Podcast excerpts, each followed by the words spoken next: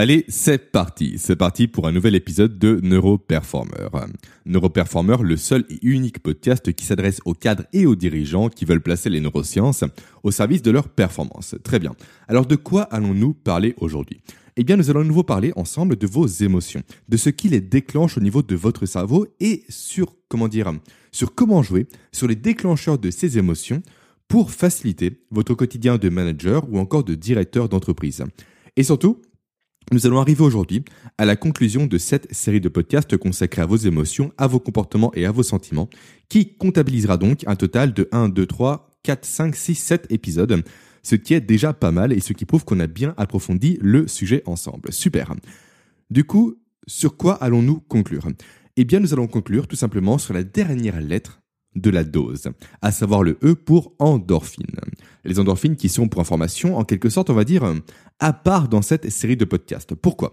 Car en fait, en fait, tout ce qui est dopamine, ocytocine, sérotonine et même cortisol, comme vous le savez très bien maintenant, sont produits par anticipation par votre cerveau.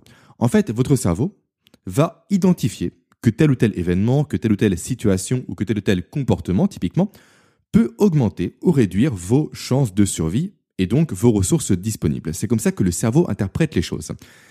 Et donc, en anticipation à la survenue de l'événement, de la situation ou du comportement en question, il va soit augmenter sa production de dopamine, de sérotonine, d'ocytocine ou encore de cortisol.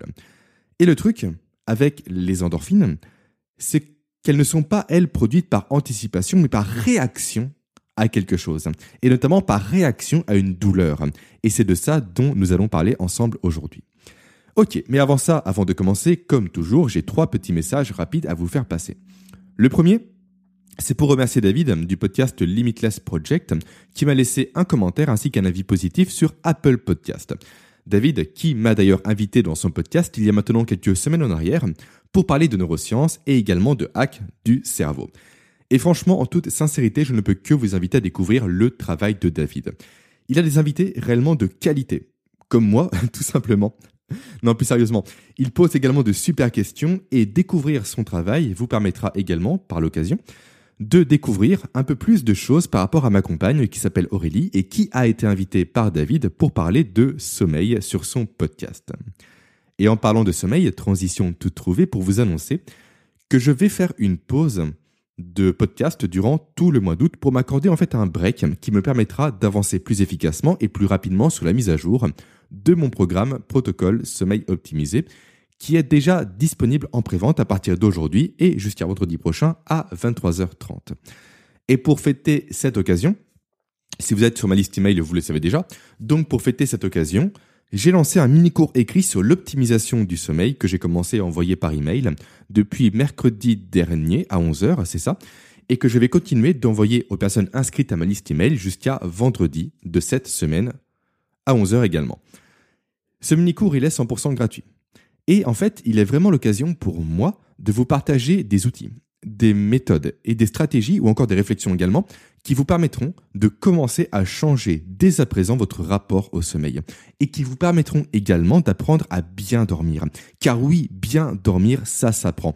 Et le tout dans un but qui est simple, le fait de booster vos niveaux de performance, de motivation, de concentration et d'efficacité, tout en renforçant également votre mémoire, votre système immunitaire, et j'en passe.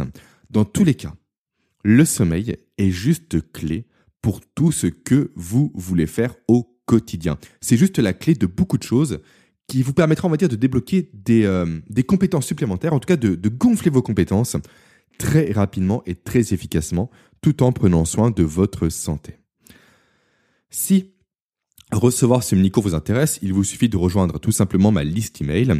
Et pour ça, il n'y a rien de plus simple. Il vous suffit tout simplement de cliquer sur le premier lien présent en description de ce podcast pour vous inscrire à mon challenge Brain 7 avec lequel est livré un accès à ces mini-cours écrits que j'envoie chaque fin de mois.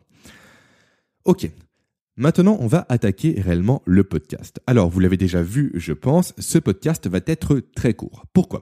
Simplement car là où la connaissance des effets de la dopamine, de l'ocytocine et de la sérotonine peut être, et même est d'ailleurs, pardon, très intéressant en termes de compréhension de ses propres comportements, de ses propres actions et de ses propres sentiments, et également des comportements, des actions et des sentiments des autres, en fait, la connaissance des endorphines ne l'est pas spécialement.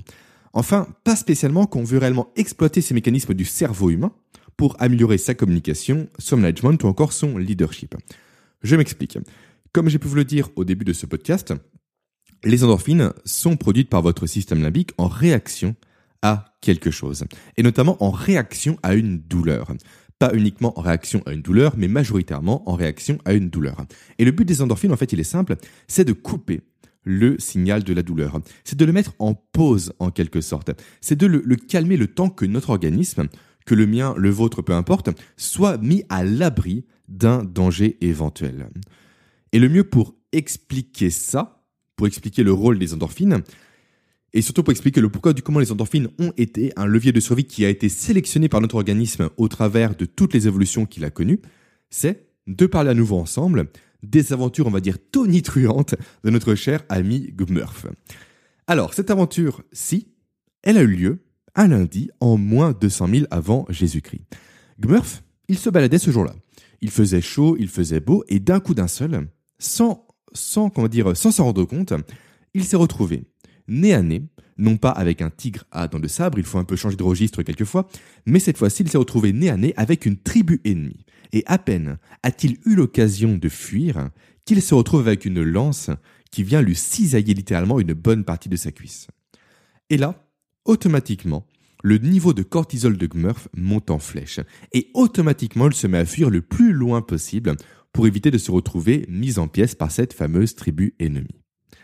Et le truc, c'est que Gmurf parvient bel et bien à s'enfuir malgré sa cuisse totalement cisaillée. Et c'est ça qui va lui sauver la vie en fait.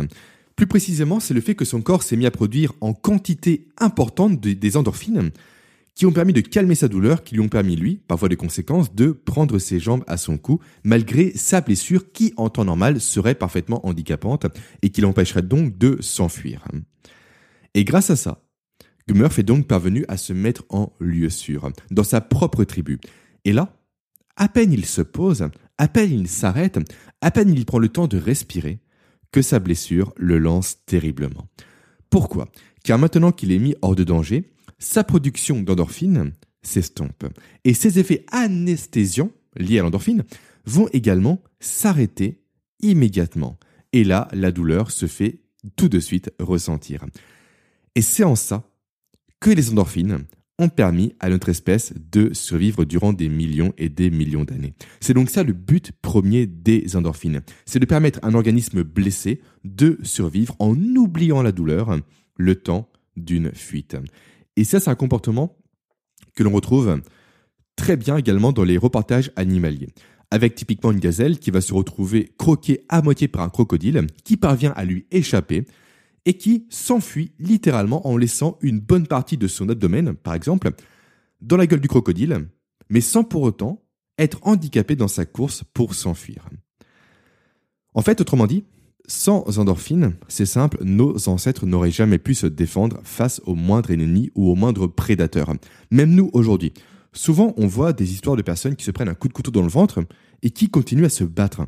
Pourquoi? Parce que les endorphines permettent à ces gens-là de continuer à agir, permettent de stopper la douleur ressentie par ces gens-là. Et à peine ont-ils eu soit le temps de se défendre, donc de riposter, ou soit le temps de s'enfuir, que là, ils voient leur plaie béante, là, ils s'évanouissent, et là, la douleur arrive immédiatement. Et c'est ça qui est dingue avec les endorphines. C'est réellement ce côté patch que ça met sur le corps et ça calme tout. Imaginez à quel point c'est puissant. Imaginez à quel point ça a pu être, comment dire, ça a pu être, pardon, salvateur pour notre survie, pour notre espèce durant des millions et des millions d'années. Et c'est pourquoi, encore une fois, cette production chimique, hormonale on va dire, a été conservée durant l'évolution. Idem, comme j'ai pu le dire, il n'y a pas que la douleur qui vient provoquer une sécrétion d'endorphine, il y a également d'autres facteurs. Et typiquement, la, la faim vient également provoquer des endorphines. Je m'explique. Si nos ancêtres, durant plusieurs jours, sans manger, s'écroulaient de douleur, ils n'auraient jamais pu survivre également. Par contre, avec la sécrétion d'endorphines, ils peuvent passer outre cette douleur. Et donc, ils ont pu, dans le passé, trouver des solutions pour sortir de cette période de famine en ayant la possibilité de continuer à chasser, à se battre, à courir, à marcher, à creuser, à fouiller et à trouver des graines pour se nourrir. Ok, également, il y a d'autres facteurs de production d'endorphine. Et typiquement, il y a aussi, euh, comment dire, il y a, comme facteur, pardon, il y a les pleurs et les fous rires. Ça paraît assez étrange. On passe de la famine, on passe de la douleur, on passe des coups de couteau, des morsures et j'en passe, aux pleurs et également aux fous rires. Pourquoi les pleurs et pourquoi les fous rires génèrent aussi une production d'endorphine. Déjà pour information, cette production est beaucoup moins importante qu'en cas de blessure, pardon, parce que blessure ça ne veut rien dire du tout, en tout cas je ne crois pas, ou qu'en cas de famine. Et donc, pourquoi les fous rires et les pleurs provoquent une sécrétion d'endorphine La raison est simple, en fait, quand on rigole avec un fou rire ou quand on pleure, on va créer des micro-convulsions dans notre organisme. Et donc, ça va créer un peu un choc au niveau du corps, des micro-lésions en quelque sorte, infimes certes, mais existantes, qui font dire au corps qu'il y a un problème, qu'il y a une blessure, et donc qui dit blessure dit maintenant production d'endorphines, comme vous le savez parfaitement bien. Voilà à quoi servent les endorphines. Vous êtes maintenant briefé par rapport à leur rôle. Parlons maintenant des conséquences d'une frustration dite endorphinergique. En effet, comme avec toutes les hormones de la dose, donc dopamine, ocytocine, sérotonine et maintenant endorphine, notre cerveau devient rapidement accro à l'effet des endorphines. Et typiquement, cela explique parfaitement bien le pourquoi du comment. La morphine est addictive. Pourquoi? Parce que la morphine est ni plus ni moins qu'un dérivé des endorphines. Ok, alors maintenant voyons comment se manifeste un manque de production d'endorphines. Déjà, qui est touché par ce manque? Eh bien, les personnes concernées sont principalement les sportifs d'endurance, et notamment les cyclistes et les coureurs, qui, en causant des lésions au niveau de leurs muscles, vont provoquer directement une hausse de leur production d'endorphine, qui va leur provoquer un sentiment, comme j'ai pu le teaser en quelque sorte, une sensation plutôt même, pardon, d'être un peu groggy après leur effort. La sensation d'être un peu dans, le coton, d'être shooté après leur course ou après leur sortie en vélo. Et cette sensation-là, on l'a tous déjà vécu après un effort intensif et long. Même, autre exemple également, on l'a vécu durant un orgasme. Après un orgasme, on est clairement un peu dans un autre monde. On est un peu amorphe, on est shooté, on est bien. On ne sait pas ce qui se passe dans notre corps, mais on est un peu groggy. On est littéralement avachi, on est apaisé. Et ça, c'est génial. Et cette sensation-là est provoquée également par les endorphines.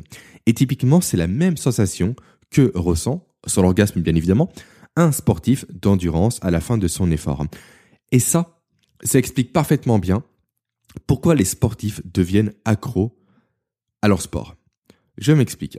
En fait, l'organisme, le cerveau notamment, sont accros aux endorphines. Ça, j'ai pu le dire précédemment. Mais le problème, c'est qu'ils vont très rapidement s'accoutumer à la production d'endorphines qui est générée. Un peu comme une personne droguée qui va s'accoutumer à la drogue qu'il va prendre. À chaque fois, il lui faudra plus de drogue pour ressentir les effets de cette drogue en question. Pour l'endorphine, c'est exactement la même chose. On prend un sportif au début, il va courir une fois par semaine et il va être bien. Mais très rapidement, il va ressentir littéralement un manque. Et ça, il va le dire. Il va dire je suis en manque de course à pied. C'est pas un manque de courir qui se manifeste, non. C'est un manque de la production d'endorphine qui découle de cette course à pied. Et donc, il va introduire une seconde sortie dans la semaine. Et après, il se dit, OK, maintenant je suis à deux sorties, c'est déjà bien. Mais quelques semaines plus tard, il se dit, tiens, si je rajoutais une petite séance de décrassage, on va dire le dimanche matin. J'y vais tranquillement, je cours que 2 km, un rythme très lent, et ça va me faire du bien au niveau des jambes pour récupérer. Ça, son cerveau se dit ça. Sauf que c'est faux, le but recherché est une production d'endorphine par la suite. Mais sauf que la séance de décrassage, au final, ne sera pas assez intense pour provoquer cette décharge d'endorphine. Donc, rapidement, cette dernière va se trouver en, va se retrouver, pardon, à être une séance normale de course à pied. Et après, il va passer de 3 à 4, de 4 à 5, de 5 à 6, et j'en passe, jusqu'au jour où la blessure va arriver à cause d'un surmenage.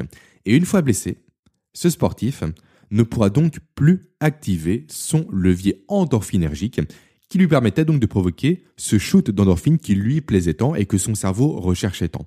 Et donc ce qu'il va faire, c'est qu'il va forcément compenser. Tout simplement avec un autre produit de la dose et notamment avec de la dopamine. Et c'est comme ça, en général, qu'un sportif qui est blessé risque très rapidement de tomber dans des comportements alimentaires mauvais en mangeant des produits trop gras, trop sucré et trop salé qui provoque une production en hausse de dopamine dans le corps pour contrebalancer le manque de production d'endorphine. Je me suis un peu écarté du sujet du management et de la direction d'entreprise, j'en ai conscience, mais on va y revenir très rapidement. Donc, quelles leçons pouvez-vous tirer de ça en termes de management?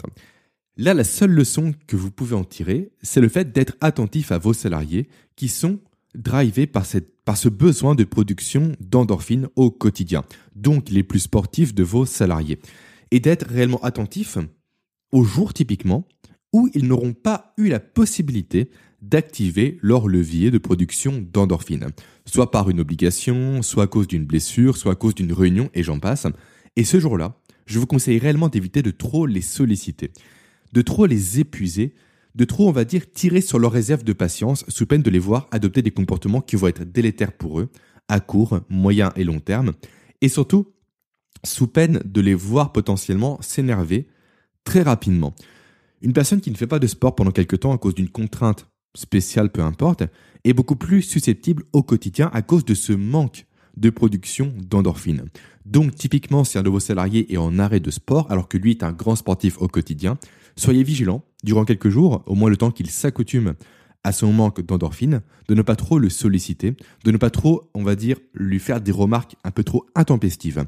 Limite ces remarques, mettez-les de côté, tranquillement, au chaud, et reparlez-lui-en quand il pourra reprendre son sport et quand donc il aura à nouveau son levier de production d'endorphines.